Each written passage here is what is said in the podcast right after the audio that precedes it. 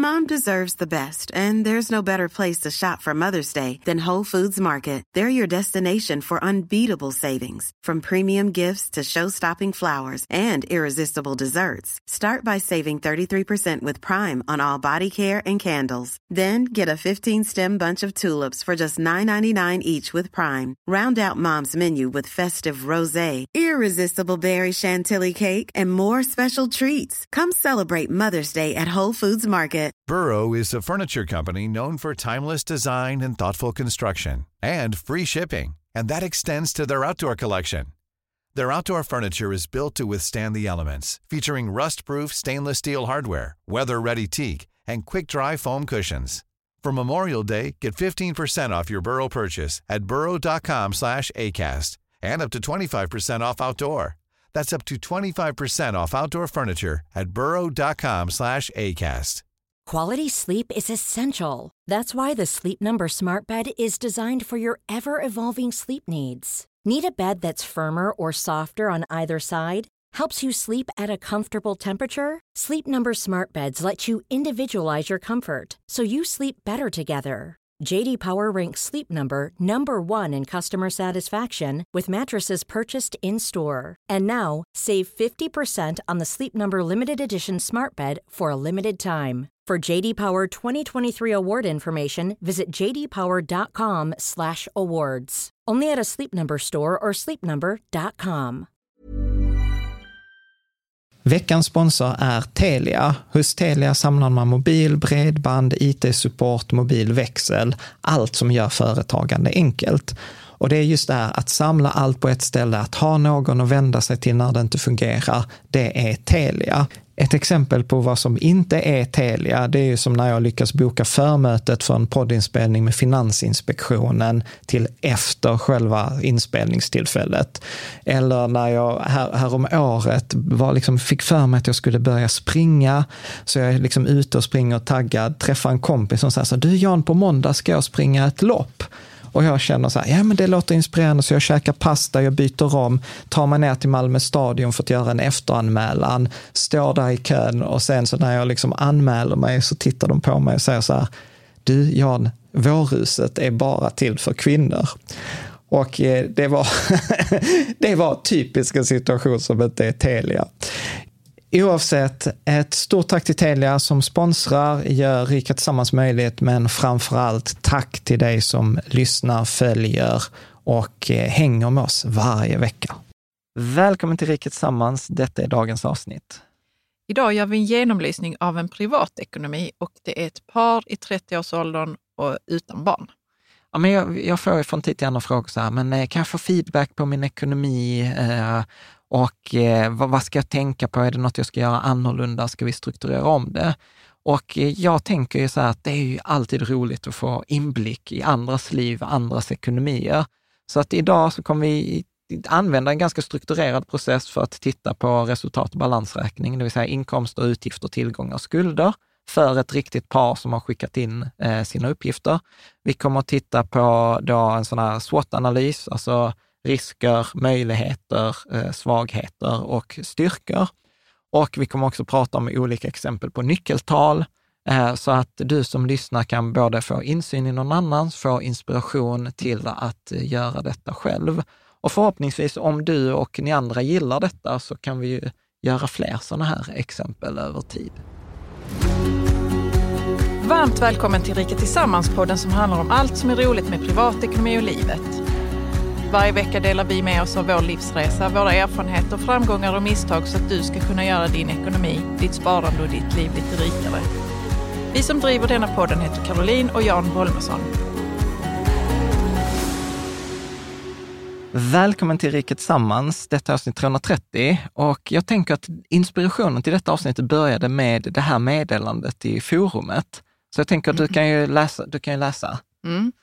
Jag har länge tänkt göra ett inlägg som är ganska standard här på Rika Tillsammans-forumet, där man berättar om sin ekonomi och frågar om hur man kan eller ska göra på något annat sätt.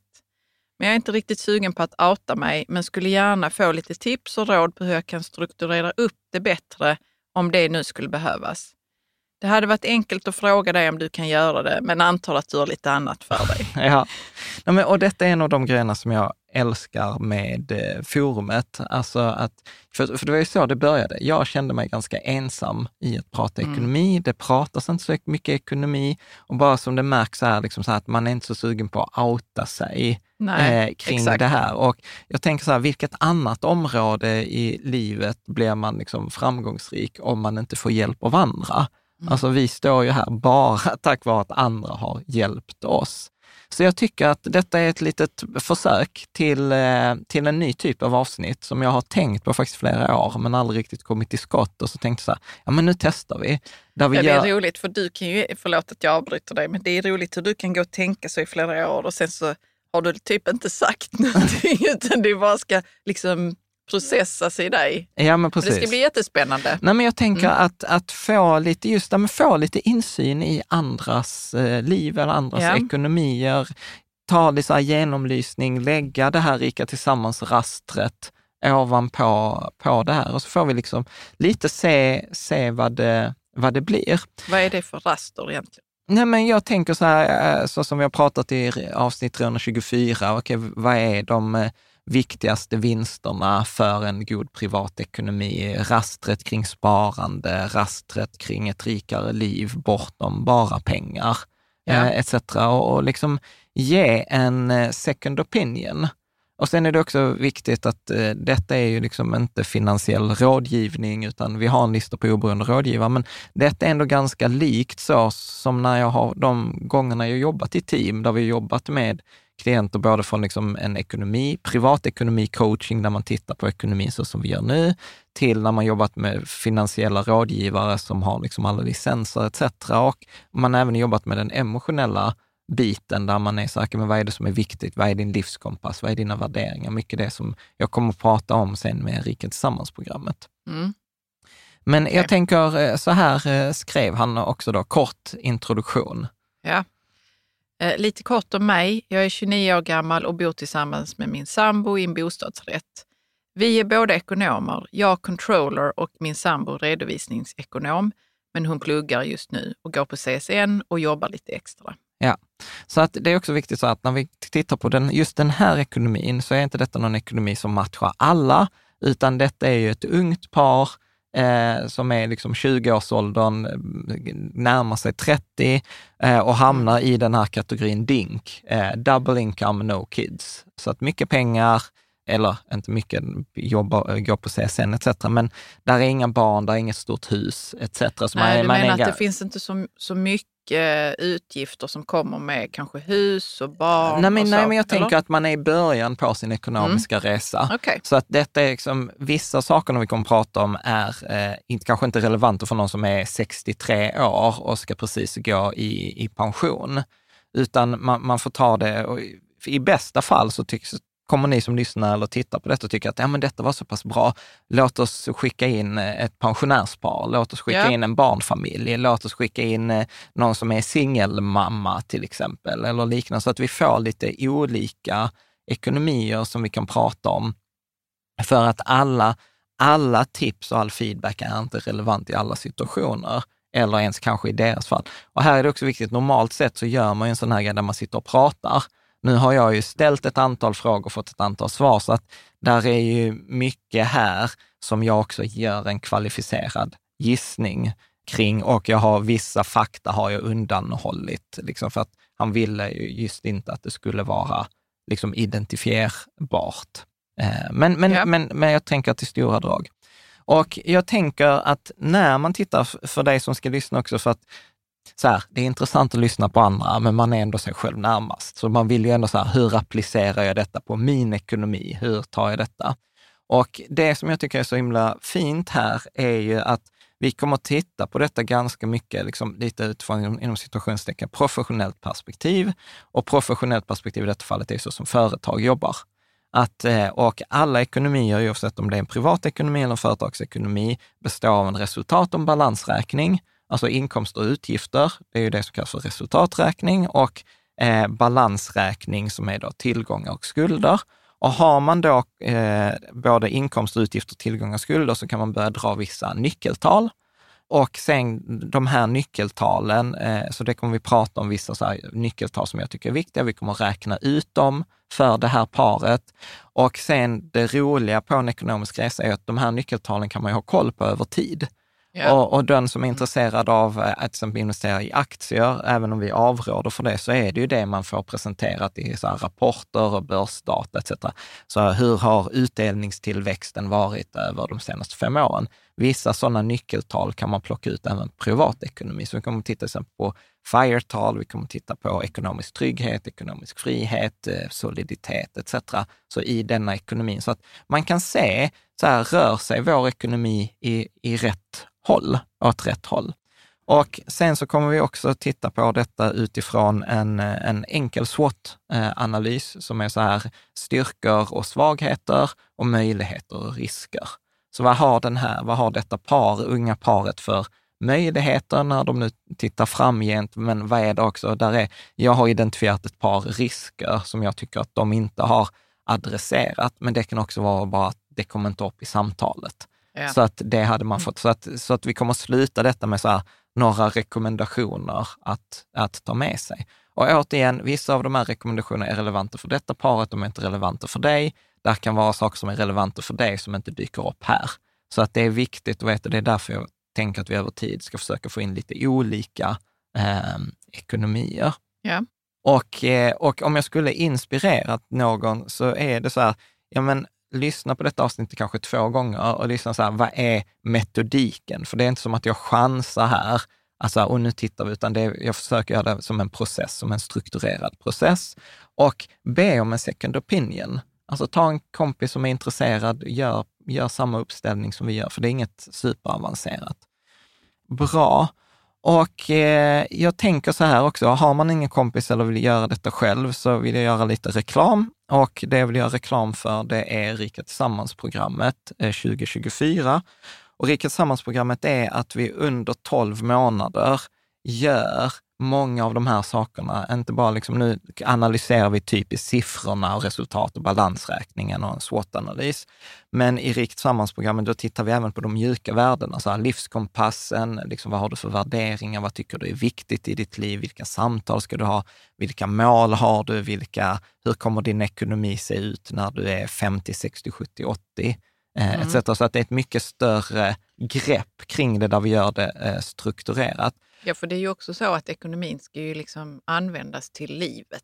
Ja, ja. precis. Så att det, man kan säga det, jag, jag jämförde det förra året med ett, ett gymkort. Eh, mm. Både i form av att man gör vissa övningar och man gör dem tillsammans med andra eller man gör dem själv. Eh, och eh, det kostar också som ett gymkort 549 kronor. Men det fina är att på detta gymkortet går man två pers. Eh, så om man går med sin partner så kostar det inte dubbelt eh, så mycket. Nej. Och det roliga är också att eh, där finns en länk till programmet och där kan man också läsa de som går programmet i år. Vad har de fått ut?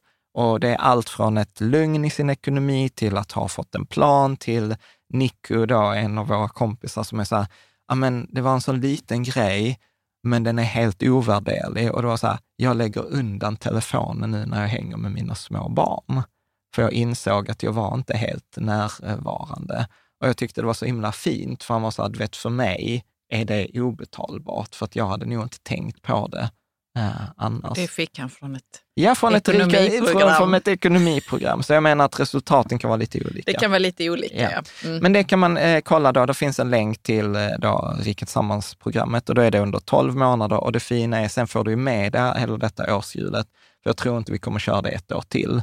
Och då har man, för att jag tror på att man ska lära folk fiska, så att då får man liksom både metspöet och krokarna och agnet och allt det där som man kan göra det i livet eh, själv sedan. Så att, eh, bra. Mm. Länk i beskrivningen. Då tänker jag att vi kör. Yeah. Och jag tycker att när man börjar titta på en ekonomi, så har vi ju i tidigare avsnitt sagt att eh, ekonomi är penseln man målar sitt liv med. Så jag tycker ju alltid, eh, och det gör vi också även i Rikt sammansprogrammet, alltid man ska börja i målen och drömmarna. Så att det var den första, när jag fick hans lista, så här, detta är mina fonder, detta är mitt sparande, så var jag så här, låt oss eh, titta, så här, vad har ni för drömmar om framtiden? Så detta är svaren som, eh, som personen skickade in. Ja, önskemål om framtiden är väl ganska vanliga, antar jag. Eh, vi vill köpa ett st större boende, skaffa familj etc. Sparandet är mer för att kunna ha en trygghet i framtiden. Vad vi vill uppleva är att ha en ekonomisk trygghet så vi kan göra det vi känner för. Allt för att kunna byta jobb om man skulle tröttna till att kunna resa dit man vill. Ekonomisk flexibilitet helt enkelt. Att ha möjlighet att gå tidigare i pension hade varit en lyx och tror att det är därför jag sparar. Ja. Mm. Så vad jag gjorde sen var att... Jag, jag får bara säga, alltså gud vad skönt att det är liksom... Du vet, för jag tycker ändå det är svårt att komma i kontakt med mål och drömmar. Mm. Men att det behöver liksom inte vara så här, vi ska flyga business class till Florida då och då. Alltså mm. vet, det behöver inte vara så att det ska gå åt så... Massor av pengar. Massor av pengar för en, enskild upplevelse. Eller du vet, att, alltså sånt kan man ju ha också. Ja. Men jag tycker det är svårt att komma på de enskilda ja. grejerna, utan mer så övergripande, kanske i början i alla fall. Ja, mm. och här ska jag också säga att det är klurigt och jag har ju fuskat lite här eh, med den Jaha, här texten. Hur har du? För att vi har ju haft en konversation fram och tillbaka. Ja. Och jag har ju klippt och klistrat, så han skrev ju inte det på det här sättet, Nej. utan jag har ju klippt ihop det, eftersom detta är för innehållet från fem, sex mejl. Ja. För att vi är normalt inte så duktiga. Så när han har skrivit som så här med pension, ja men det kom när vi pratade om pension, det kom inte som svar på frågan vad har du för mål och drömmar? Nej. Så, så att där, vad jag brukar säga till exempel, om man, ska göra, om man gör detta med en kompis, så Nej. lyssna eh, efter vad kompisen säger. Mm. För att, och sen så vad jag gjorde... Vad, vad, vad menar du då med att lyssna? Jo, men vad jag gjorde här, eh, för dig som tittar, där finns, det finns ett bildspel till det här. Som du, behör, du som lyssnar behöver ju inte titta på det, men om du vill så finns det ett sådant. Och vad jag gjorde sen var att jag tog en överstrykningspenna och så bara markerade okej, okay, vad är målet i den här historien? Så, ah, att, eh, så att mm, man måste mm. ibland mm. bara fånga när folk börjar prata på, men vänta, där var ett mål. Och de målen i detta fallet var ju större boende, skaffa familj, trygghet i framtiden, ekonomisk frihet, semester på sommaren, semester på vintern, pension. Ja. Mm. Är med.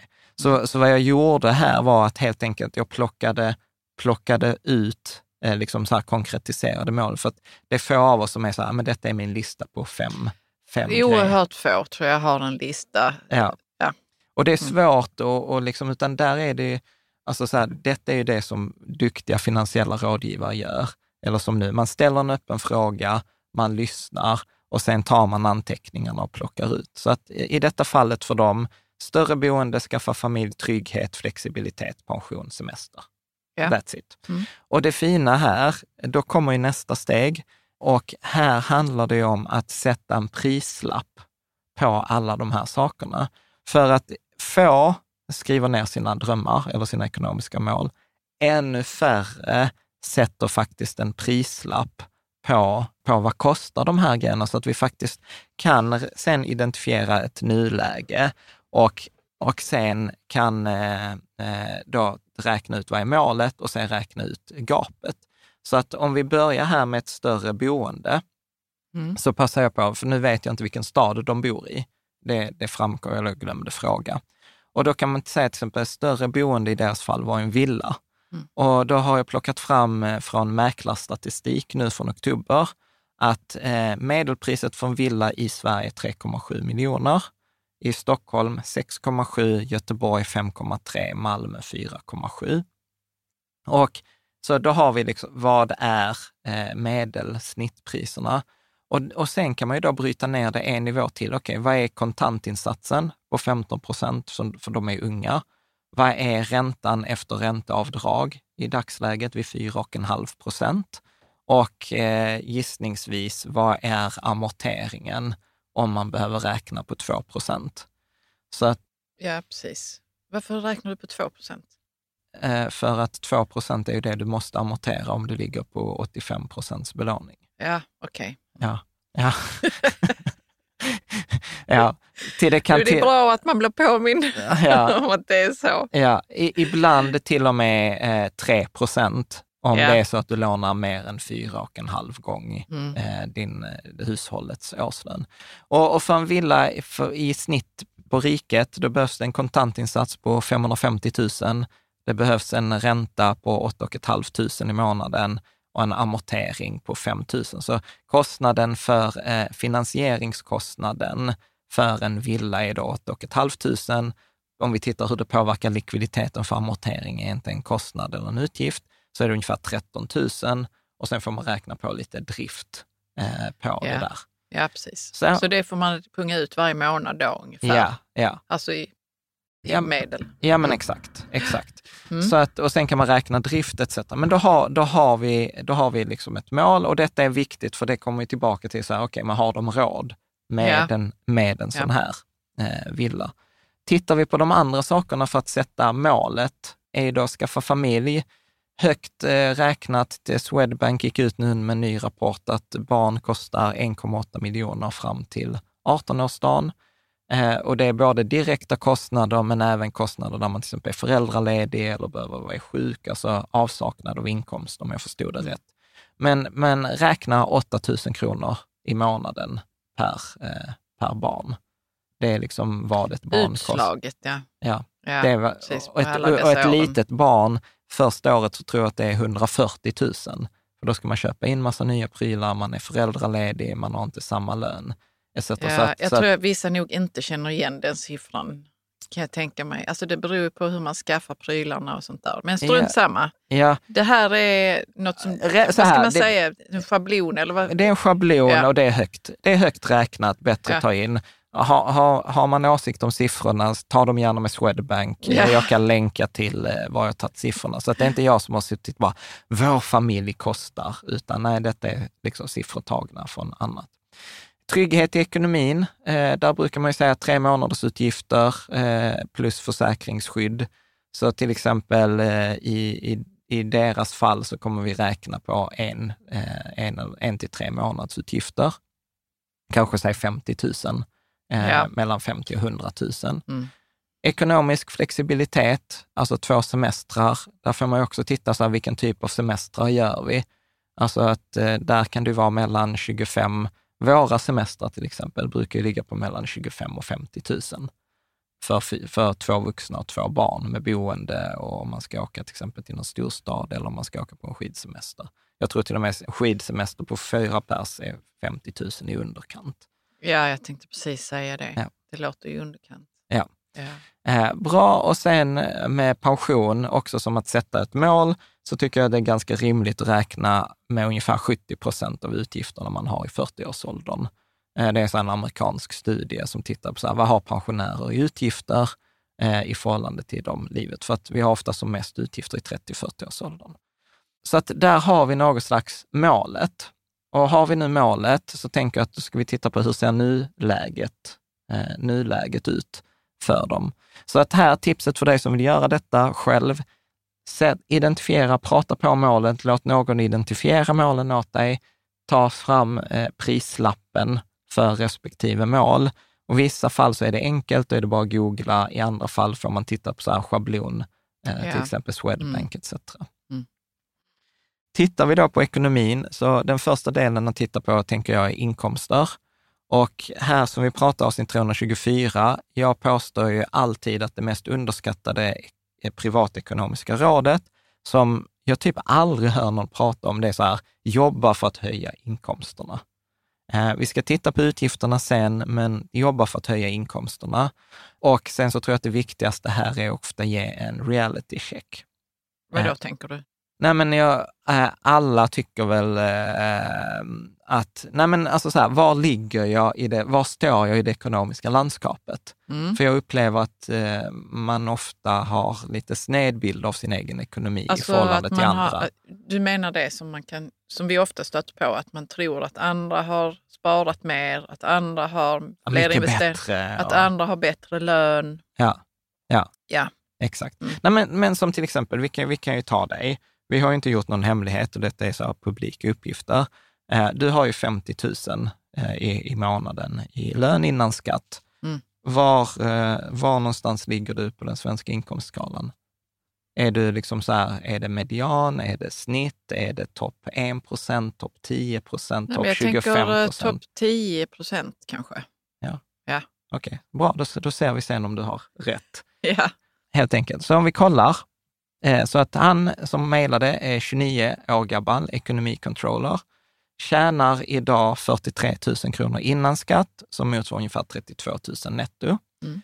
Eh, de senaste siffrorna från Medlingsinstitutet är att snittlönen i Sverige är, 38 300 kronor i månaden. ja, och för män, Eh, för män 40 200 kronor i månaden, för kvinnor 36 200 kronor i månaden. Så Ja. det, det här 38 000, det, Det- var ett, alla åldrars snitt. ja, alla åldrar, snitt, Mm. båda könen.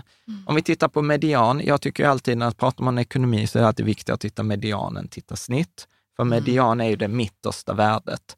Var är liksom, för att snitt är, är, alltså så här, om vi tar problemet med snitt, är att vi kan vara inne på en restaurang och så är snittförmögenheten, säg eh, en miljon kronor, högt räknat. Och sen kommer Elon Musk in och plötsligt är snittet 100 miljoner Ja. för att en person drar Drar upp. det. Så Mm. att då är det bättre att ställa sig frågan så här, vad är medianen i restaurangen? För den förändras inte om Elon Musk kommer in. Nej, Okej, Så du kan ta medianen där för eh, totalt. alla åldrar. Eh, 34 200 kronor i månaden. Ja. Men för män är det 35 500 kronor. Ja. Och för kvinnor 33 000 kronor i månaden.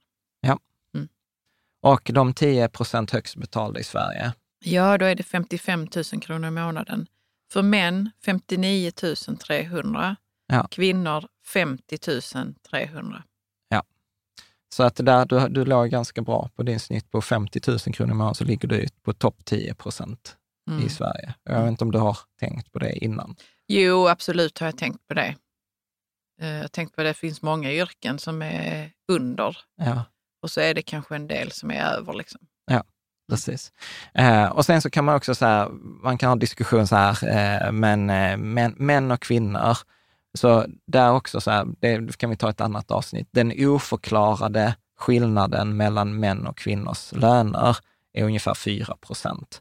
Så att det är inte det- så grovt så som det är här 59-50, utan detta är liksom, beror på liksom hur, vad man jämför. Men om man tittar så här, om man ska göra så här äpple till äpple jämförelse mellan män och kvinnors löner, där man, eh, så, så är den oförklarade, det står på Medlingsinstitutets hemsida, jag tror det var 4 procent. Men vi kan säkert bjuda in någon som kan förklara det Ja. bättre. Bra, och eh, om vi tittar då jämför på ålder, så han var ju 29 år gammal och eh, eh, för en 29-åring i snitt i Sverige så är det 30 000 kronor i månaden innan skatt. Ja. Så att den här personen ligger ju högre än, liksom ligger före sina, vad ska man säga, sin, sina peers. Mm. Eh, Så att där skulle man säga så här, tumme upp. Men sen gäller det inte bara att jämföra på ålder, utan man behöver jämföra på yrke. Och eh, då har jag plockat fram då, okay, men en ekonomicontroller, vad, vad tjänar de? Och eh, då tittar jag på Unionens hemsida och då är det mellan 42 och 54 000. Så att då ligger han ju i det nedre spannet för det yrket han har, men högre i, i lön. ligger inte utanför spannet i alla fall. Nej, han ligger inte utanför spannet. Nej. Men här, så, så att jag skulle säga så här, bra jobbat Mm. i 29, så här, du ligger bra på det, har kommit in på en hög lön tidigt i livet och det är bland det viktigaste man kan göra i en privatekonomi. Målet som jag skulle säga till alla, och jag fattar med all respekt att det inte går i alla yrken, det finns inte alla möjligheter etc. Men det betyder inte att, att, att rådet är sämre för det. Men det är att över tid försöka sikta komma upp på ungefär 50 000 i månaden. Och anledningen till det är för att taket för SGI, alltså så sjukpenninggrundande inkomst, taket för maximal avsättning till pension, det ligger ungefär där på 50 000 kronor i månaden. Eh, så att till exempel för 2024 så kommer taket för SGI vara 47 750. Eh, Maximal avsättning till pension eh, går vid eh, då eh, 51 250 kronor eller 8,07 inkomstprisbasbelopp. Så att, eh, och det är inget han ska göra nästa månad, utan detta vi pratar över livet. Och, och Ja. i hans eh, fall här så ligger det inom spannet för vad det yrket har. Och, och här finns det ju massor av sätt, allt från att byta jobb eh, till extra inkomster etc. Men Mm. att jag, jag Men du har skrivit fint här, sikta på Ja, 51 000 kronor i månaden över tid. ja Mm. precis. Det är jättebra att veta så. Man ligger inom sitt spann, eh, vad man har att sikta på. Ja. Och, och för den som vill jämföra här, återigen, jämför inte med den här 29-åringen, jämför med din egen ålder, jämför med ditt egen eh, eh, yrkeskategori och där naturligtvis liksom, ja, Var olika hittar jobb. man de listorna någonstans? Eh, googla. Fack, alltså just när det gäller löner Mm. så är ju facket eh, bra att få, få, få en känsla. Ett annat sånt tips som jag vet att många har skrivit i forumet är till exempel kolla på Ratsit, kolla vad motsvarande har, prata med HR-avdelningen, eh, ställ en fråga Ja, i oftast har forumet. de ju själva listor. Ja. Mm. Och det där är en sån underskattad grej, att faktiskt innan man börjar på ett nytt jobb prata med facket. Vad är lönerna på det? Mm. Eller man kan till och med göra så här lönekoll på vad, vad andra har på det företaget man ska börja jobba på. Och sen är det ju tyvärr en sorg i Sverige att det få sätt att öka sina inkomster eller öka sin lön förutom att byta jobb. Mm. Eh, tyvärr. Och alla vill inte det och det är helt okej. Men, men om, vi, om jag pratar strikt ekonomiskt så, så är det så här, vid 50 000 maxar man eh, välfärdssystemet. Bra, och sen, sen så finns det ju då andra sätt att öka inkomsterna, eh, där vi inte pratar om, men så här, finns det saker att hyra ut? Eh, till exempel, du har varit duktig att hyra ut vår mossrivare. Eh, Ja, på Hygglo. ja, jag tänkte på det nu när jag städar ner, man skulle kunna hyra ut vår borrhammare. Alltså vi hade ligger... kunnat hyra ut jättemycket som ligger här i källaren. Jag bara vågar inte för att det är dina prylar. Yes, nej, men det är Sådana Bosch-prylar. mina, våra. Ja, men Ja. ja. Ja, jag har köpt dem, men de är inte mina. Ja, men, Ja, men där finns, jag kan där, hyra ut dem. Ja, där finns sådana saker man kan göra. Eh, jag vet nu att de här har ju bil, det här paret. Mm. Det är också en sån, det finns tjänster för att hyra ut sin bil, eh, för att tjäna extra pengar. Eh, vissa har ibland tillgång till fritidshus, eller till exempel föräldrarna har ett fritidshus, man kan hjälpa föräldrarna hyra ut grejer. Och varför jag tjatar så mycket om inkomsterna är för att inkomsterna, ett, de styr så mycket, de styr hur mycket man kan spara, de eh, styr vilken, eh, liksom hur mycket jag kan investera över tid. Och, och där gillar jag när det gäller investeringar den här klassiska, sparar du 1000 kronor i 12 år så kan du efter 12 år, liksom något förenklat, plocka, få ut 1000 kronor i månaden resten av livet. Så att det, det spelar så stor roll, den här eh, inkomsten, särskilt i, i början av Mm. ens resa. Privatuthyrning är också eh, en jättebra grej. Alltså så här, kan man, eh, till exempel, vi kommer in på det senare, med en bostad, kan jag välja en bostad om vi vill köpa hus ju. Kan jag välja ett hus där vi kan ha en privatuthyrning? Kan vi ha ett attefallhus till exempel, eller finns det ett rum med egen ingång? Eller kan man renovera för att på det sättet få till en sån grej? Så att det finns många saker. Och jag såg en eh, undersökning på, hos Ramizeti för amerikaner, så att jag vet inte om detta gäller för svenskar, men där var det att 60 procent av de tillfrågade i den, i den undersökningen har någon gång funderat eller skulle vilja starta eget. Eh, och du kan ju läsa vad han skriver där. Eh, jag har tänkt mycket på att starta eget, speciellt efter att ha lyssnat på er i några år. Jag arbetar som sagt som controller och min magkänsla säger mig att det inte är så attraktivt att vara konsult i den branschen som jag verkar i nu, i byggbranschen. Men vad vet jag, kanske bara en dålig ursäkt från mig för att slippa göra det obekväma, det vill säga att försöka sälja in mig själv och mina tjänster till företag. Mm. En klok 29-åring. Mm. Eh, Så att, eh, och det är ofta det det handlar om. Att, att våga, jag brukar säga att driva företag, det är en personlig resa. Eh, Så att, så att här skulle jag också säga så här, att bara en liten sidoinkomst gör en stor skillnad. Det behöver inte vara att ens man försörjer sig på det, men vet, bara en tusenlapp extra i månaden, det slå in det i en ränta på ränta-räknaren, då är 29, där pengarna då dubblas vart tionde år. Och sen kan, alltså så att, så att Det även... blir mycket efter ett tag. Ja, även små, små, små extrainkomster blir, om man investerar, inte behöver använda dem, kan bli jättemycket pengar över tid. Så att Mm. i, så här, öka inkomsterna, ja, sorry att jag tjatar så mycket om det. Bra, tittar vi på utgifterna, så nu har vi gått inkomster, utgifter. Och det, det som, som vi har pratat också om i avsnitt 324, de stora kostnadsdrivarna, det är ju boende. Alltså det är inte ovanligt att boende kostar 20 till 40 procent av inkomsterna. Eh, vi har till och med en tråd där nu på forumet, så här, är det normalt att boendet kostar 42 procent av våra intäkter? Eh, så att boende, alltså jag tror att boende är det som driver kostnader mest. Bil, eh, räkna från, alltså även en billig bil kostar 4 000 kronor i månaden. Ja. Eh, resor, eh, slår man ut det mellan 2 och 5 000 kronor i månaden. Mm. Och barn, ja men räkna de där 8 000 kronor i månaden.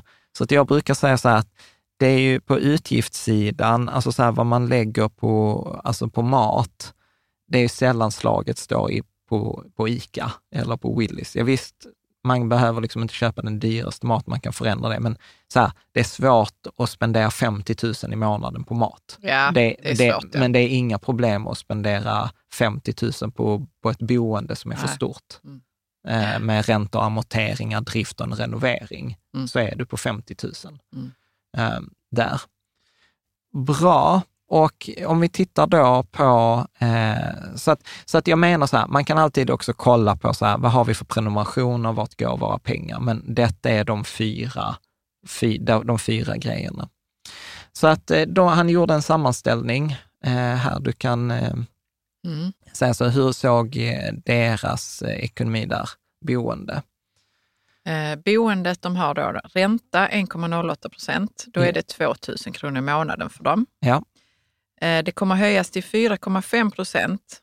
Så då blir det... I, i, vid årsskiftet? Vid år, årsskiftet, ja. Då blir det 8 000 kronor i månaden. Så ja, är, innan ränteavdrag. Ja. ja men mm. Så att de har 2 000 kronor i ränta nu, den kommer att öka till 8 000. Ja. Så det är en ganska stor skillnad eh, där. Verkligen. Eh, avgift till boende, eh, bostadsrättsföreningen är 3 900 kronor i månaden. Ja. Ja, Transport har de då billeasing 3 800 kronor i månaden. Mm. Andra fasta kostnader exklusive mat och bostadsrättsförening då 7 000 kronor i månaden. Mm. Och totalt eh, 20 000 kronor i månaden. Ja. Och då har vi då inkomsterna och utgifterna och då kan vi liksom titta på resultaträkningen. Så här har jag då gjort eh, en, eh, en slags eh, överslag. Så här har jag avrundat. Jag la in, det kom inte med resorna, kom inte med i hans sammanställning, så jag la på 5 000 kronor för resorna.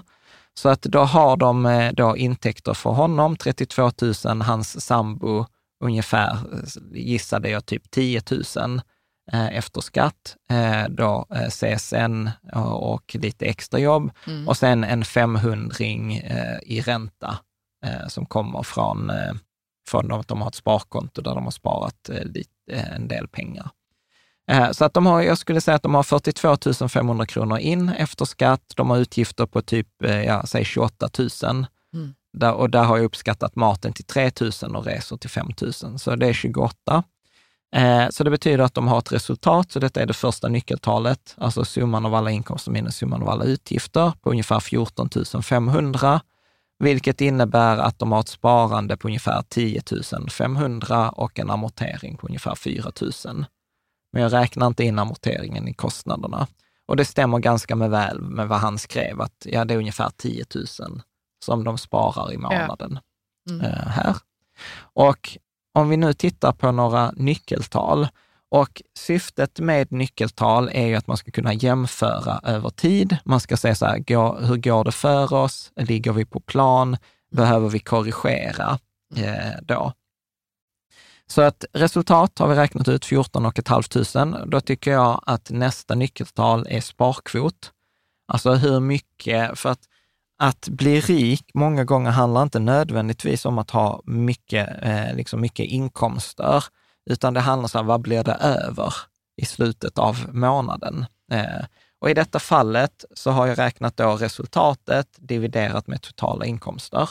Så de hade ju då 14 500, var ju det som gick till sparande och amortering, dividerat med 42 000 som mm. de hade in och då har de en sparkvot på ungefär 35 procent. Ja vilket är, vilket är ganska högt.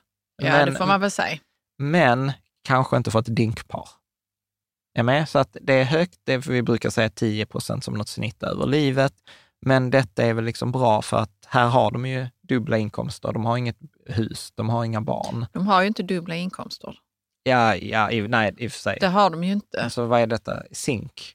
Ja. Single, ja. Nej, men för hade, Hon. låt oss säga då att uh, hans sambo inte hade haft CSN utan uh, kommit upp i typ Ja. samma lön, så Ja. hade de ju verkligen kunnat lägga undan mycket mer. Exakt.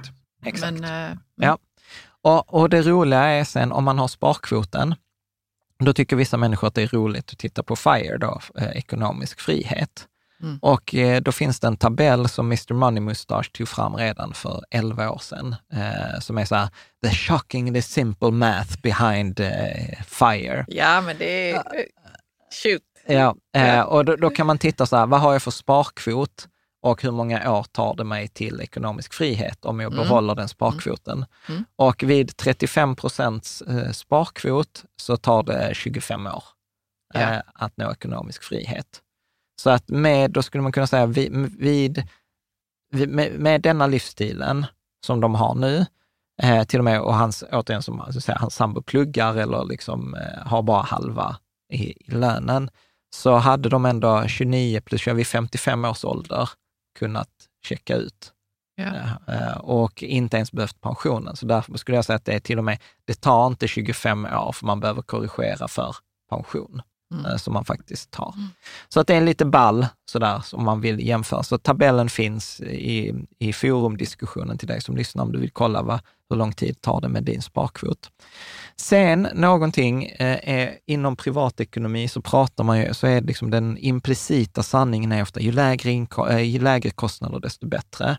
Jag håller inte riktigt med om det, för att jag tycker att man ska skilja, inte heller på fasta och rörliga kostnader som jag tycker är ganska kast, utan jag gillar att tänka på det som aktiva och passiva utgifter. Ja, kan du inte säga liksom Jo. vad skillnaden är där? Och jag tänker att passiva utgifter, det är sådana som jag måste ha även om jag skulle vara helt passiv. Alltså även om jag skulle vara ligga sjuk Mm. en hel eh, månad. Så vilka utgifter kommer jag ha då? Det är försäkring, det är boende, det är mat eh, etc.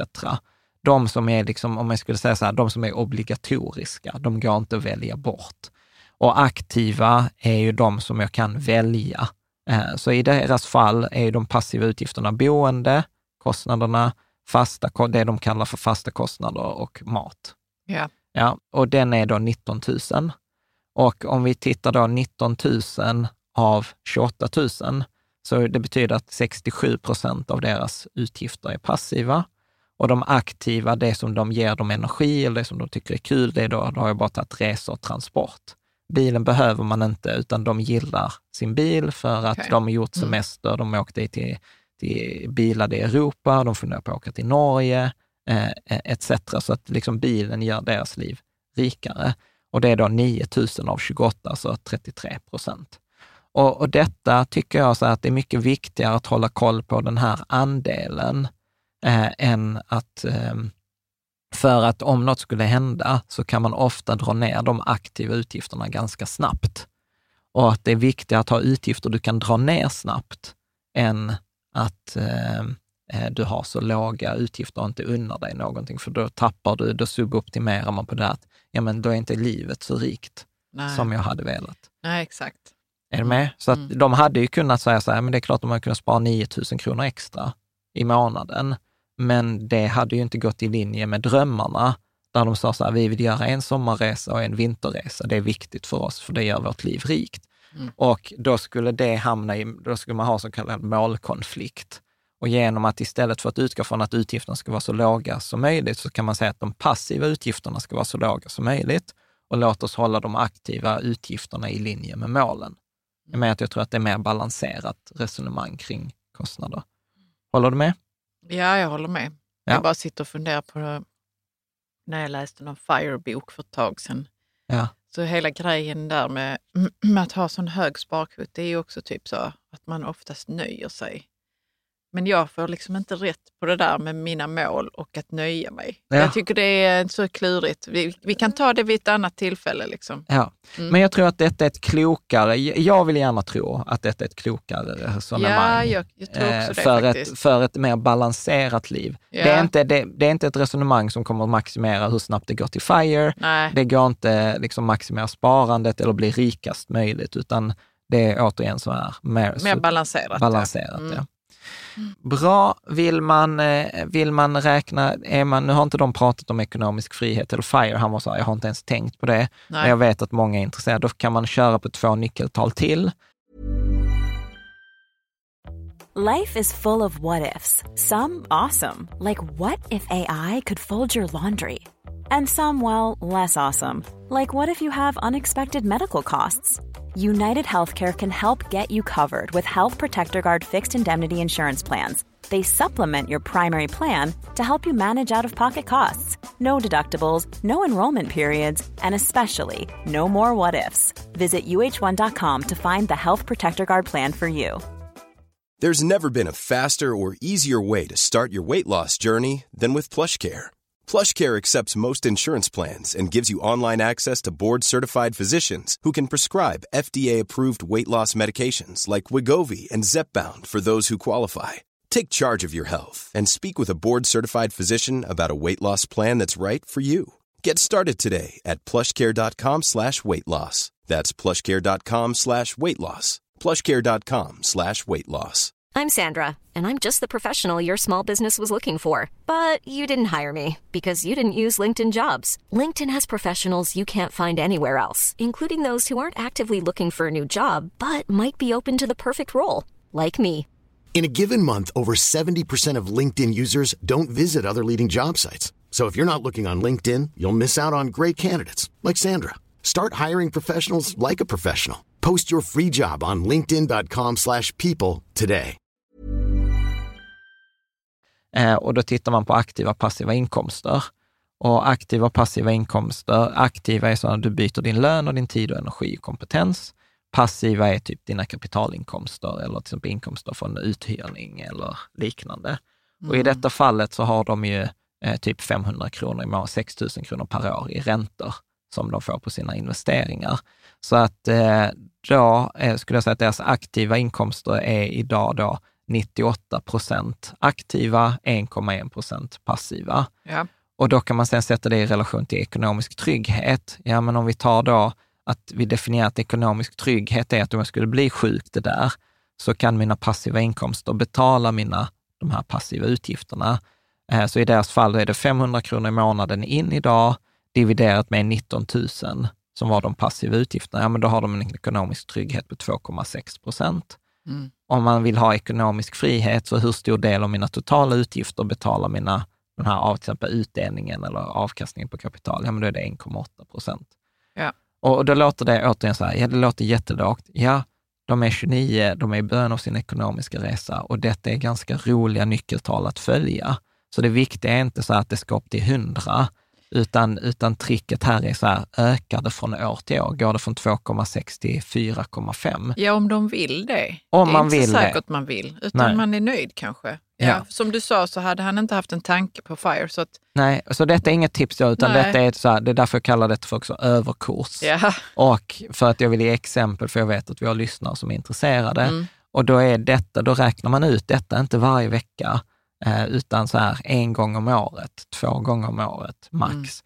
Eh, I i Rikt Sammansprogrammet så använder vi ett verktyg som heter Spirecta, som vi har varit med för att liksom jobba med sin privatekonomi. Där kan man få grafer och sånt på, på detta. Men återigen, man tittar på detta en, två gånger om året. Eh, men det är ett kul nyckeltal. Bra. Tittar vi på tillgångssidan, så tänker jag så här, om vi återigen utgår från avsnitt 324, som är så här, vad gäller det för rätt på en privatekonomi, så tycker jag att man behöver buffert, man behöver sparande till uppskjuten konsumtion, alltså så här resa, vi ska resa till sommar, så vi behöver spara till den. Eh, sparande till bostad, pension och sen ett finansiellt sparande där. Och eh, om vi tittar då på deras situation, så du kan Ja. läsa vad han har skrivit om boende. Boende, ja. Lägenheten köptes för två år sedan för 2,8 miljoner kronor och nu har vi en belåningsgrad på 76 procent, det vill säga lånet är på 2,1 miljoner kronor. Och egen insats 700 000. Lånet är bundet på 1,08 procent ränta och löper ut vid årsskiftet. Sen är det så att vi sparar för att köpa större boende. Vi tänker köpa ett hus. Sen vet jag inte om det är nära framtid, men säg i alla fall fem år från nu återigen, så här strukturerat får man aldrig det, utan här har jag klippt och klistrat. Man får prata lite Man får prata dess. ja. och Mm. liksom lyssna eh, på, på sig själv och, och hj- hjälpas åt. Det är därför jag tror mycket på att göra detta tillsammans. Eh, Du sa ju det också, tror jag, i förra avsnittet, att du gillar ju idén att, att skriva, skriva ner sina tankar Ja. och att det först blir kladdigt, men sen kan man ju ta sin överstrykningspenna och titta på det. ja, men det är bra med överstrykningspenna. Jag har aldrig tänkt på den faktiskt. Ja. Att man skulle kunna få ut någon slags essens eller kärna. Ja, precis. Mm. Bra, om vi tittar på deras tillgångssammanställning exklusive pension, Mm. eh, så kan du säga Så ser det ut så här. Boende, ja, 2,8 miljoner. Eh, Länsförsäkringar global. Val 329 000 kronor. Avanza Zero 45 000 kronor. Sparkonto med ränta på 3,4 procent 93 000 kronor. Enskilda aktier 45 000. Ja. Så summa då 3,3 miljoner. Så de har ungefär 3,3 miljoner, varav ungefär 500 000 är finansiellt eh, sparande. Vi kommer att prata om eh, fonderna och det sen.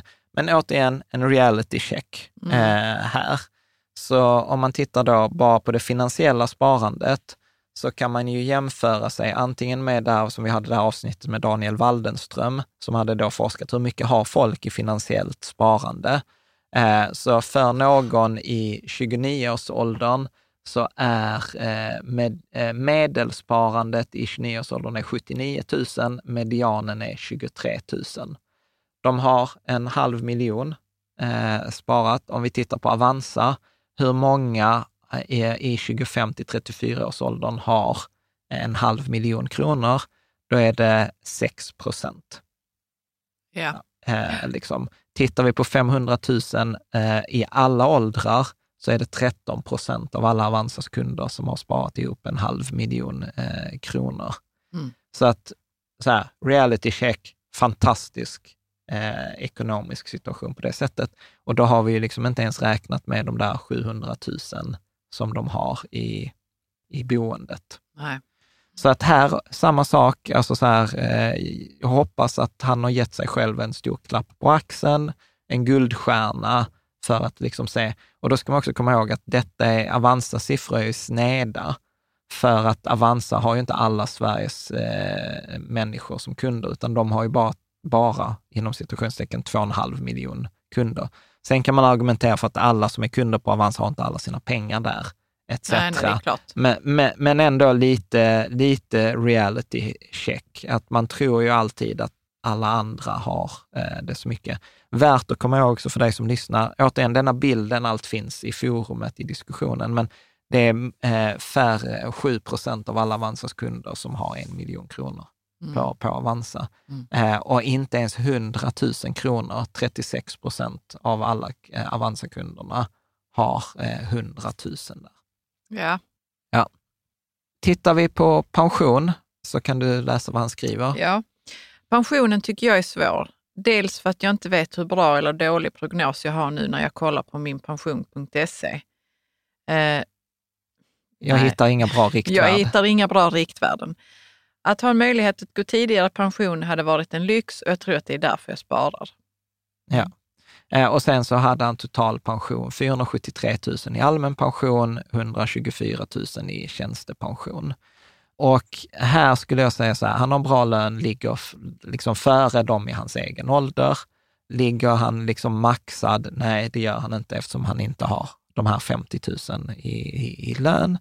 Men jag skulle säga, om vi tittar för en 29-åring, så tipsen, eh, det viktigaste kring pension för en 29-åring är så här, se till att du är på ett jobb med tjänstepension, så att du får den här 4,5 procent avsättningen som är enligt kollektivavtal.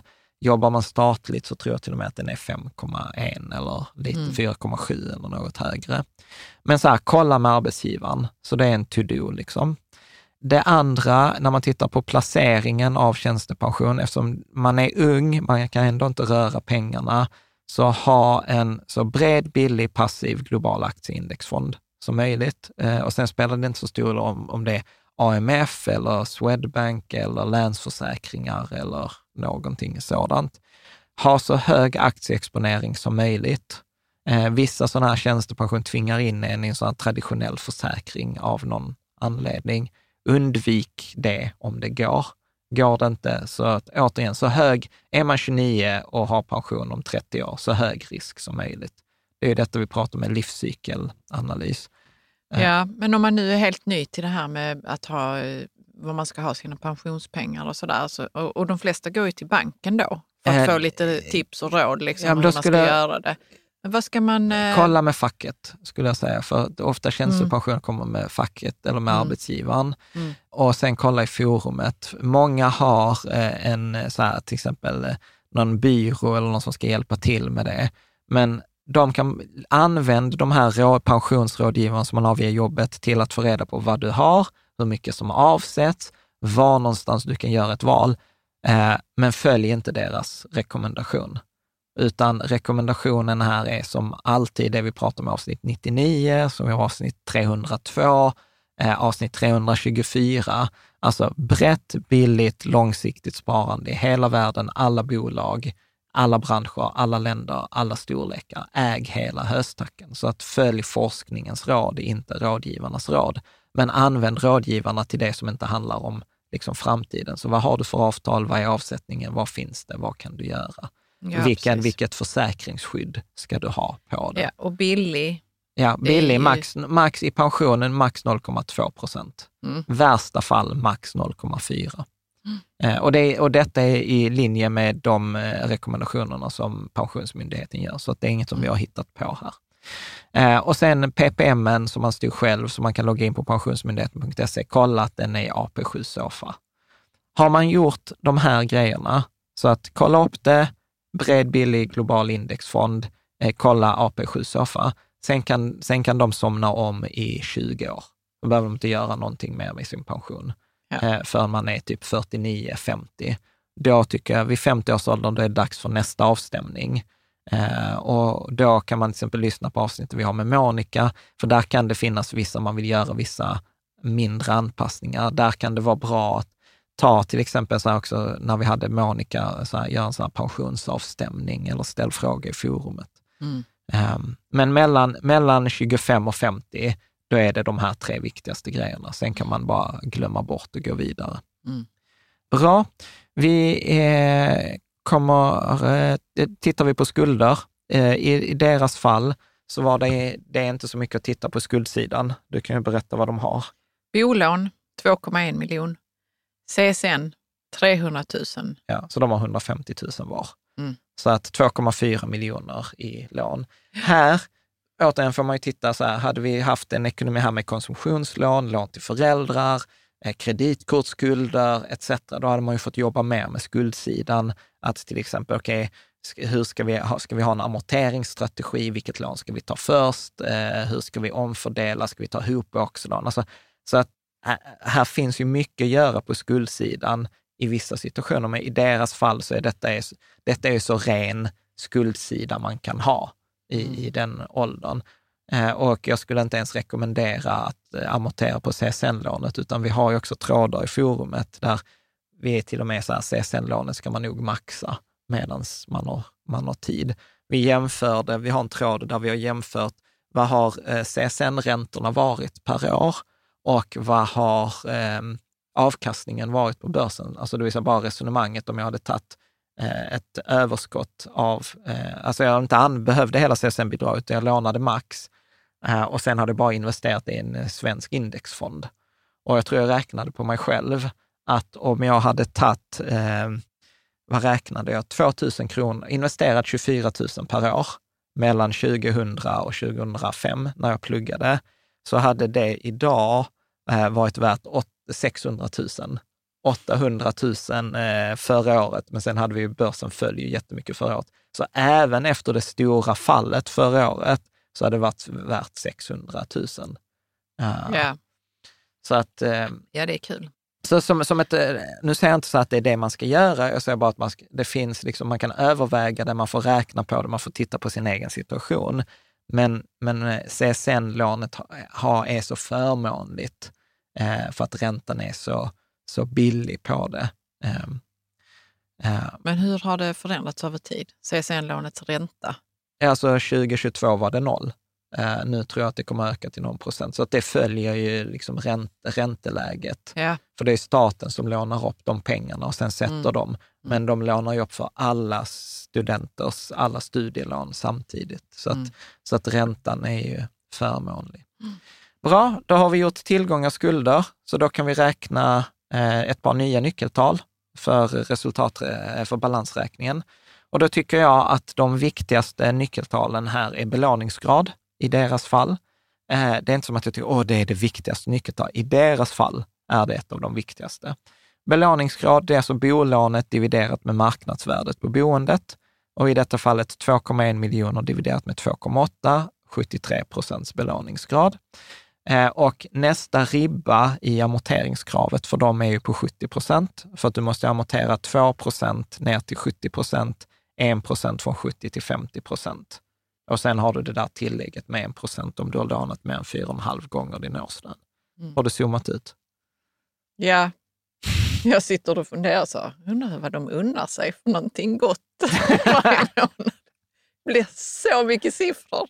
Så jag Ja. sa, hoppas de dricker vin ibland eller typ äter smågodis. emellan, Ja. emellan Excel-filerna. Så här, man ska leva sitt liv utanför Excel. Ja, men Jag det var fatt- bara för att det blev torrt för mig. Ja, jag fattar. Därför jag sitter och tänker på smågodis. Ja. Mm. Men jag, varför jag räknar på detta är för att, okej, vid 70 procents belåning så kommer de ju öka, för då behöver de ju bara amortera hälften. Så då förbättrar de ju sitt kassaflöde. De får liksom, så att om de går då från 2,1 2,1 miljoners belåning till 1,9, 1 960 000, det vill säga 140 000 kronor amortering, Ja. så kommer de bara behöva amortera 1600 kronor i månaden istället för 3400. Ja, du, Ish. ja, precis. Du pratar om att förbättra sin, eh, sitt kassaflöde. Sitt kassaflöde. Ja. Mm. F- Och, och detta hänger ihop med att deras räntor kommer ju öka drastiskt. Så att vi Mm. måste ju, liksom, för det är ju den största risken. Ja, precis. Ja. Det är bra det- du säger det. Man Ja, måste parera det lite. ja, Ja. för att räntan går från 2 000 i månaden till 8 000 i månaden Mm. innan ränteavdrag. Eh, ja.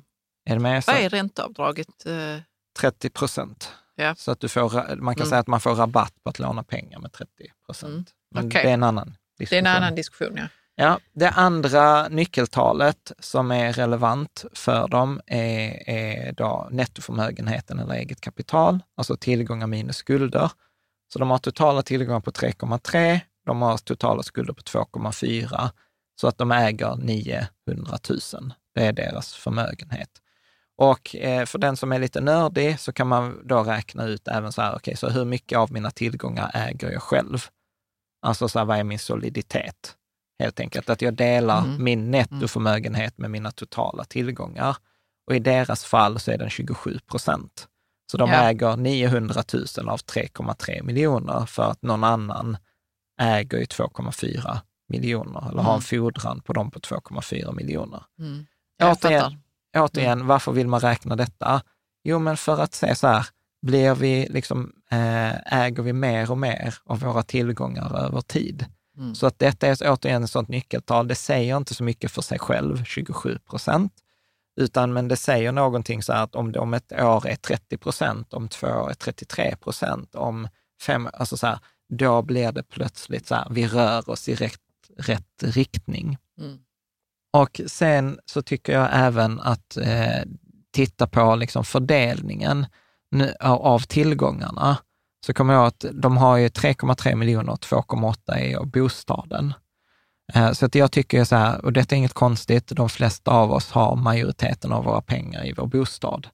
Så att det är bostaden som påverkar allt Ja. kan man säga. Den påverkar mycket, så att det är både deras liksom, största risk, som vi kommer att prata om, men också en möjlighet. Och detta spelar ju roll när vi ska titta, okej, vad är slutsatserna att dra?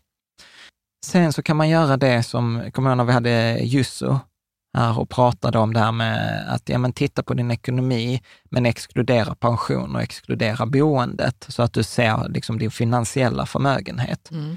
Så att då har jag liksom räknat om eh, att jag har exkluderat boendet från tillgångarna och sen har jag bara tittat på de här indexfonderna. Och då konstaterar vi att de har 73 procent av sina pengar i då de här aktieindexfonderna, 18 procent på sparkontot, 9 procent i enskilda aktier, 0 procent i räntor. Och här kommer vi till liksom en av de första rekommendationerna. Ett, jag är väl inget fan av Avanza Zero eh, direkt, för att Avanza Zero är absolut en indexfond, den är absolut billig, den är gratis, men det är en koncentration på Sveriges 30 största bolag. Mm. Så att där hade jag ju gärna sett eh, att man tittade på en bredare fond. Ja, för det är risk i Ja, att hell, hell, hellre en bred global, eller, egentligen så här, helst en bred global fond, men där kan man argumentera att de hade Länsförsäkringar globalt, bra val. Men här vill man då ha en exponering mot Sverige, hellre en bred svensk index, så typ SEB indexnära Sverige eller plus alla bolag Sverige eller något liknande. Så det var väl liksom en liten kort kommentar där. Sen kan jag också uppleva att om de då använder det här sparkontot för att amortera, för att komma ner till de där 70 procenten, så kommer ju plötsligt alla pengarna vara placerade i aktier. I aktierelaterade tillgångar. Mm. Och med tanke på att de vill köpa ett boende om fem år, så tycker jag att man, att man ligger snett i risk.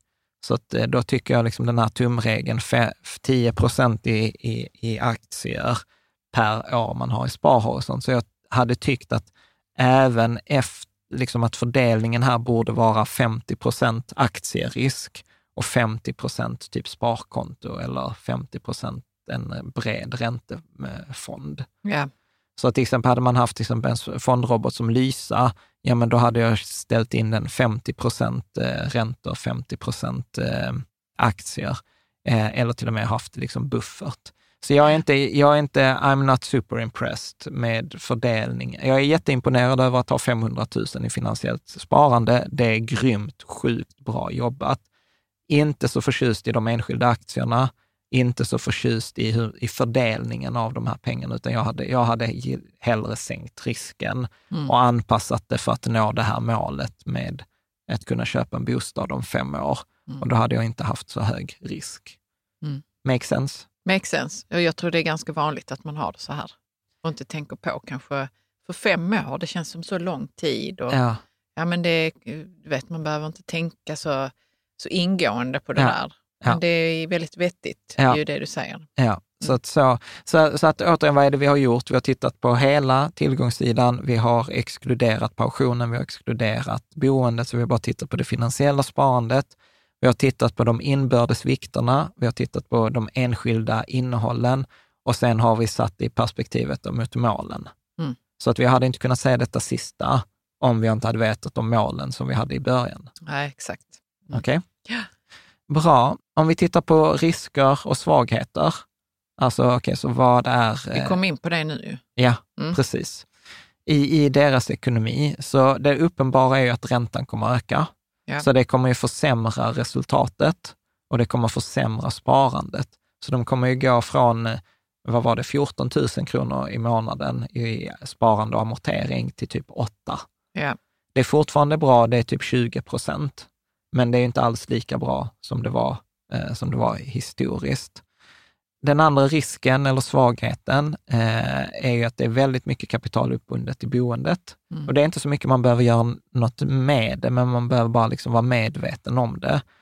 Och sen upplever jag så här hög aktieexponering i förhållande till målen. Så att här, som jag hade gett rekommendationer här, då hade den låtit som överväg ändra allokering bland mm. tillgångarna.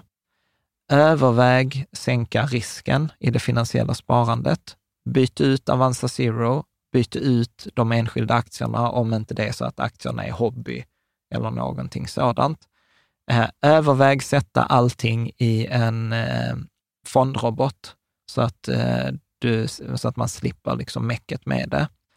Håll koll på lifestyle creep, för vad som kommer hända här är att när inkomsterna ökar så tenderar utgifterna öka, att man unnar sig det där lördagsgodiset och vinflaskan och det där. Och det är fine, men håll koll på det. Och till exempel just genom att följa upp eh, de här nyckeltalen, det är så, då som man har koll på det.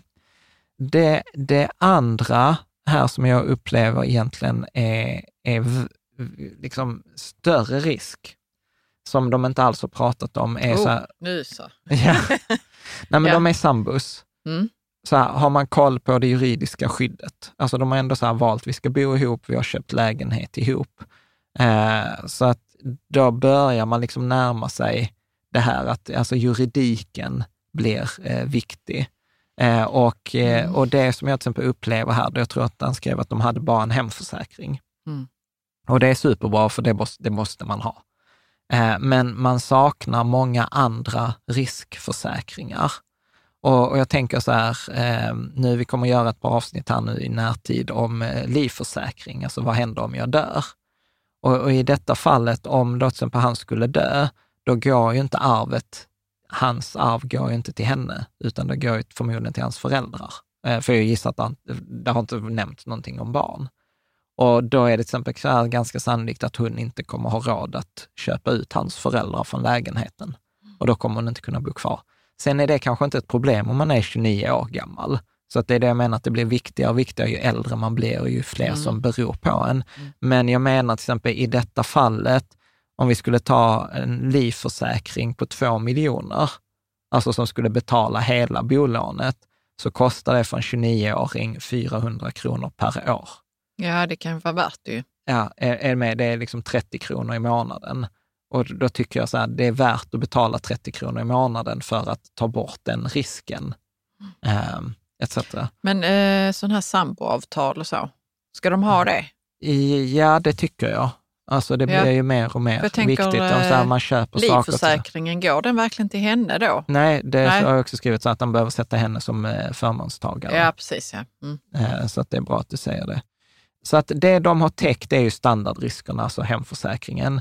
Men jag skulle även titta här, för att han skrev att han är med i a-kassan, men inte facket. Så att här, en risk eh, är uppsägning, är väl en av de större riskerna. Och a-kassa har han, men finns det en inkomstförsäkring?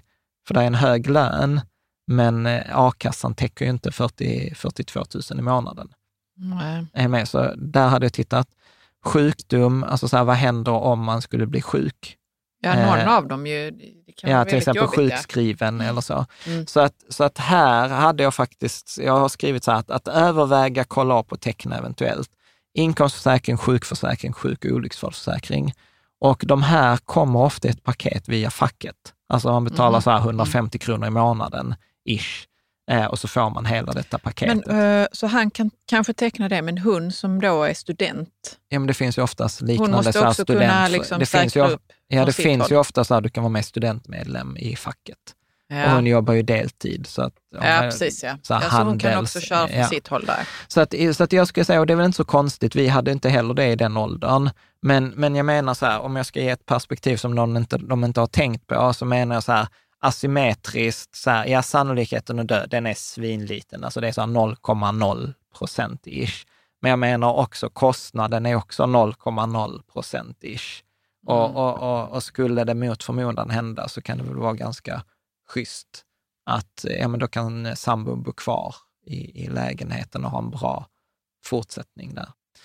Det, eh, så att det, det är, detta skulle jag säga är svagheterna, det är eh, eh, riskerna där. Och, eh, och sen om vi tittar på styrkorna och möjligheterna, Mm. så vad, vad, är, vad är det som är bra här? Ja, men jag tycker så här, riktigt, riktigt bra lön för att vara 29 år. Så fantastisk start på lönekarriären, bättre än vad jag hade. Bra sparkvot, bra sparande, även efter den nya räntan. Eh, och naturligtvis, ekonomin kommer bli mycket bättre när sambon slutar, eh, slutar jobba. Sluta plugga Eh, förlåt, sluta, och börja jobba. Sluta plugga, börja jobba, ja. Eh, målet för båda, alltså sikta på de där 50 000. Och återigen, det är så här, sikta mot stjärnorna, hamna på trädtopparna. Oavsett, ju högre lön, desto bättre, oavsett hur man än vänder och vrider eh, på det. Här också rekommendationer jag hade gett att undersöka alltså möjlighet till den här extrainkomsten. Eh, och det kan vara som vi pratar om, hyra ut grejer, hyra ut bilen, eh, starta den där extra eh, liksom, Konsultverksamheten, verk- konsultverksamheten vid sidan om man går för arbetsgivaren eller gör andra grejer. Eller titta, vad har ni för hobbys? Och bara ställ frågan så här, kan man tjäna pengar på detta? För, för så här, tiden finns nu. När, när huset kommer och när barnen kommer, då kommer inte tiden finnas. Så att eh, liksom möjligheten är nu.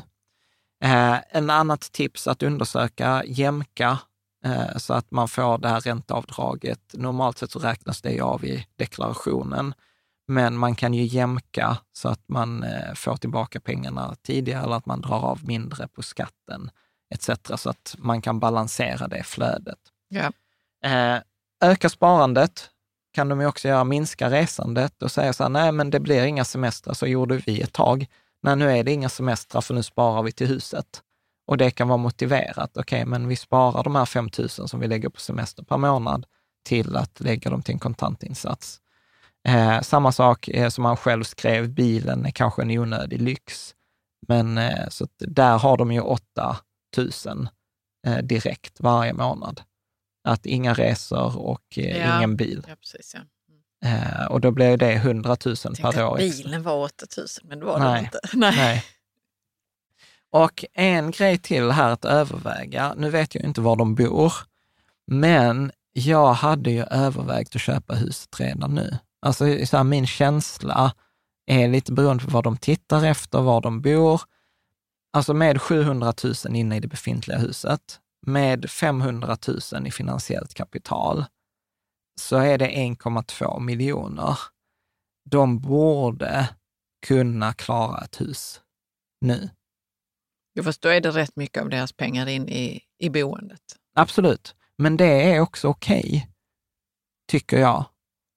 Eh, för att, eh, alltså så här, har, alltså, har du buffert och har du, eller så här, vad är det man behöver spara till i Sverige egentligen? Ja, men det är buffert, boende, barn och kanske lite pension. Men de är unga.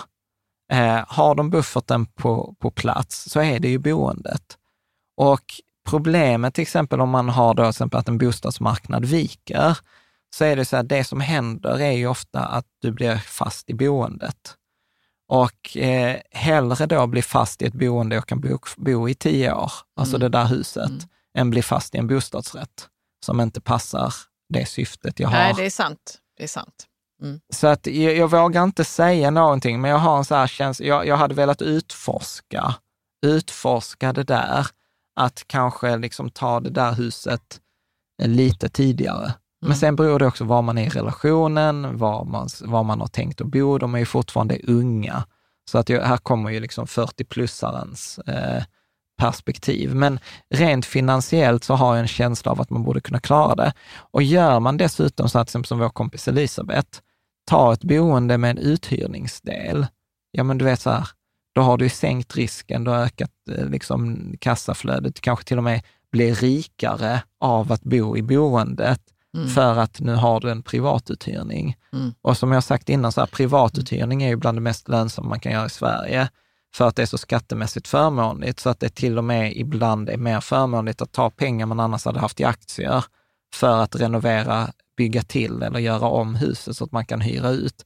För att det kommer ge, eh, liksom på det kapitalet kommer det sannolikt ge en bättre avkastning än vad du kommer få på, på börsen. Ehm, så att det är väl också en sån grej som jag hade tittat på. Eh, och sen kanske man har också större, bor man bostadsrätt, så har man kanske större acceptans för att ha ja, men en uthyrningsdel än kanske någon som är så här 55 plus och bott i eget hus i 15 år. Då Ja. är man inte så sugen på att eh, ha, en, ha en inneboende. Nej, det är faktiskt sant det du säger. Ja. Att man kan bli lite bekväm. Ja. Ja. Eh, nej men så här, vi hade ju kunnat haft en inneboende utan problem, eh, liksom platsmässigt. Men jag vet ju så att du hade ju inte gillat det. Nej, men vi hade behövt dela köket med någon. Ja, Det hade ju inte gått. nej, Ja, Det hade varit väldigt jobbigt. ja. Ja, det beror på. Ja, Nej, jag vet inte. ja men du Jag märker. är liksom chef i köket. Ja, men Ja. du har bott på korridor. Jag har bott på korridoren, Ja. jag var också chef i köket där ibland. Och det, ja, det var, var väldigt jobbigt. Ja, Måste jag dricka vatten, jag fick sån adrenalinkick. Det? ja men bra. Eh, Nej, men det är sant som du säger, att man kan ju, om man bara är mer intresserad av liksom, att få den där inkomsten så går det väl bra. Ja. Alltså, man kan säkert få det att funka bra. Ja. Så jag tror, jag tror så här, de har tidsfönster Mm. där det där är mer accepterat än vad det blir om, om, om Ja. 15 år. Bra Eh, att du säger det. Ja. Mm. Så att återigen, och det är ett överkurs, men jag vill bara visa på möjligheten.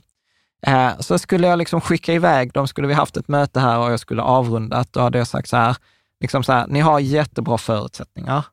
De, ni ligger före de flesta i er egen ålder. Ni ligger före många andra. Ni har liksom inte vunnit det ekonomiska spelet och det ekonomiska loppet, men det är för att ni är 29 år gamla. Liksom, men ni, ni har liksom sprungit ifrån era peers eh, i både finansiellt kapital, i löneinkomst eh, etc. Där finns många möjligheter, där finns många rattar att skruva på. Eh, eh, Eh, men så jag skulle också säga så här, den tuffaste ekonomiska tiden ligger framför er. Alltså, ni kommer ha en period nu då, då, ni har det bra, särskilt när sambon kommer börja jobba, eh, då, då man kommer uppleva sig själv som rikast.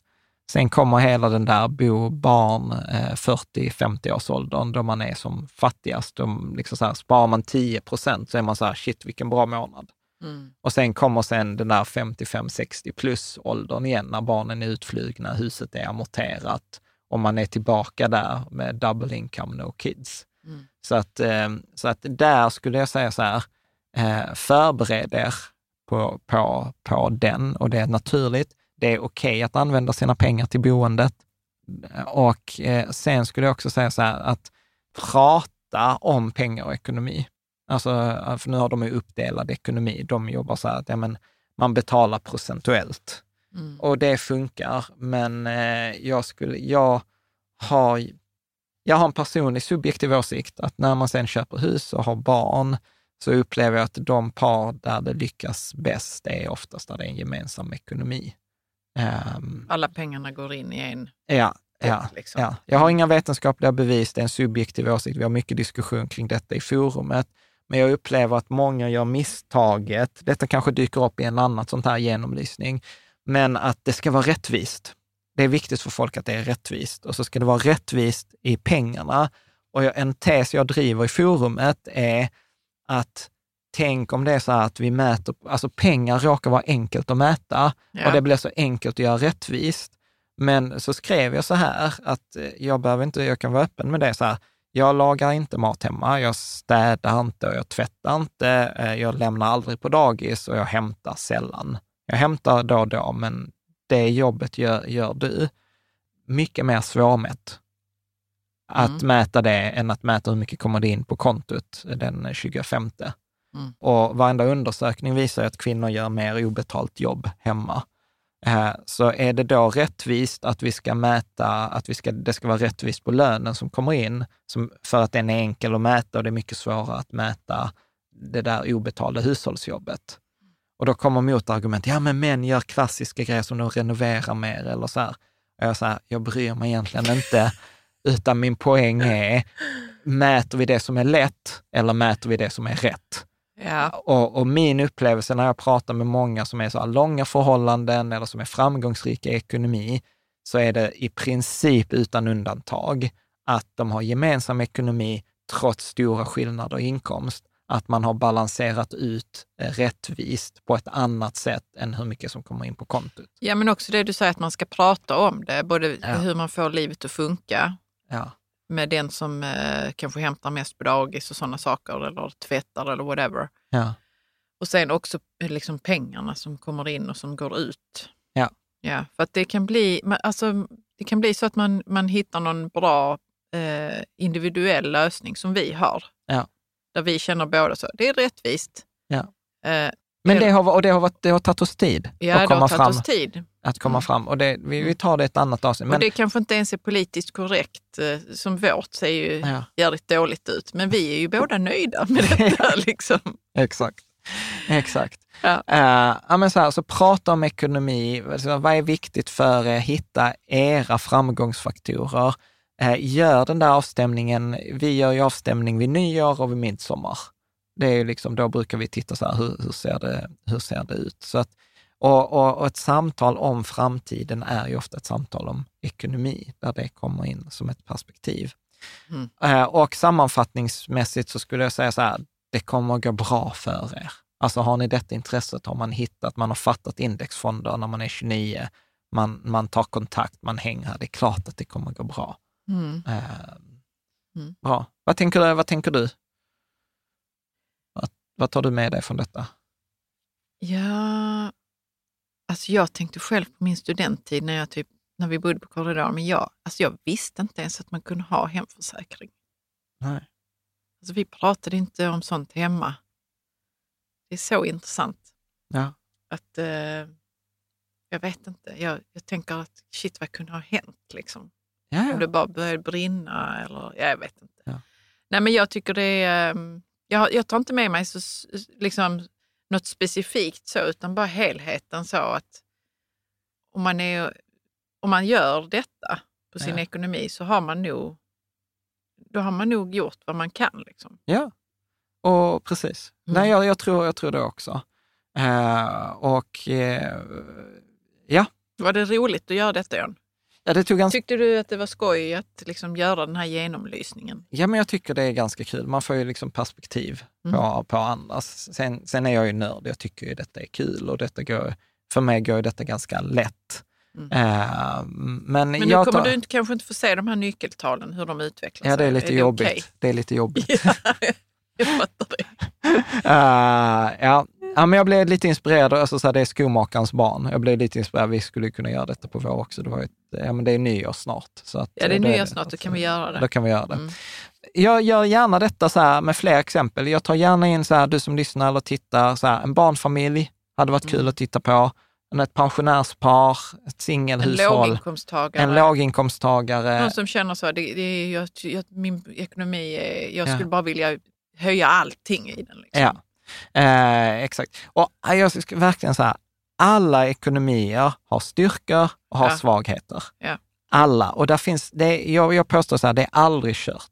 Mm. Det är aldrig kört. Man kan alltid, det finns alltid något sätt att, att, att göra eller förbättra eller ta det till nästa nivå. Mm. Eh. Helena Roth har ju sagt att vi får titta på hennes ju. Ja, jag har faktiskt gjort den i Riket Tillsammans-programmet, så gjorde Ja. vi hennes ekonomi som, eh, som ett exempel. Ja. Eh, bra, bra. så att jag har gjort Mm. detta tillsammans med henne. Mm. Eh, så att är man intresserad, ta kontakt via forumet, skicka, skapa en tråd eller så. här. Och jag kan naturligtvis inte så här, att vi kan göra alla, eh, utan, eh, utan så här, hojta till att detta skulle vara kul att göra. Så får vi säga att till exempel den här personen hörde av sig typ i augusti, så det har ju tagit mig en och en halv månad innan jag kom till skott. Behöver man så här, man känner så här, detta är akut, jag behöver hjälp på riktigt, eller jag vill ha detta, så, så, finns, så kan jag också rekommendera, det finns eh, finansiella rådgivare eller att, eh, att man kan göra detta på för att köpa den här tjänsten. Eh, men annars så tycker jag, jag, jag gillar ju så här, lära sig fiska. Och om inte annars så ska jag säga så här, men fan, häng på Riket Tillsammans-programmet nästa år. Då Ja. kommer vi ju göra detta och mer därtill. För nu har vi bara tittat på resultat och balansräkningen. Vi har inte pratat så mycket om identifiera fler mål, vi har inte pratat så mycket om värderingar, vi har inte pratat om livskompass, vi har inte pratat om massa andra grejer. Och, och då gör man det i lugn och ro under loppet av, av ett år. Bra! Så att, eh, och om man vill lyssna då på nästa avsnitt, eh, om man inte har så avsnitt 324, skulle jag säga väldigt uppenbart eh, här. Det med vad är det viktigaste för rätt på i privatekonomi, avsnitt 99, hur kommer man igång med sitt sparande? Eh, och sen kan du bara eh, liksom häng på i forumet där, där det garanterat kommer komma kommentarer. Eh, så får vi se om personen som har skickat in också hör av sig. Ja, det hade varit kul. Det, det hade varit kul. Så får det bli to be continued. Stort tack, Tack. till dig som har hängt med och lyssnat och så ses vi i forumet och så ses vi nästa vecka.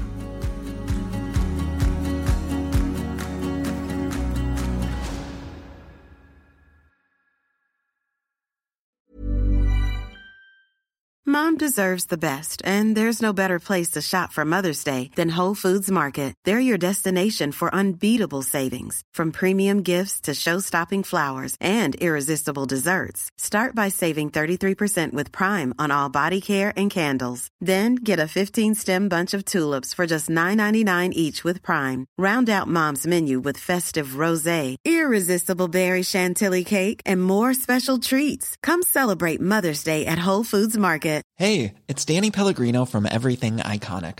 Ready to upgrade your style game without blowing your budget? Check out Quince. They've got all the good stuff shirts and polos, activewear, and fine leather goods, all at 50 to 80% less than other high end brands. And the best part? They're all about safe, ethical, and responsible manufacturing. Get that luxury vibe without the luxury price tag. Hit up quince.com slash upgrade for free shipping and 365 day returns on your next order. That's quince.com slash upgrade.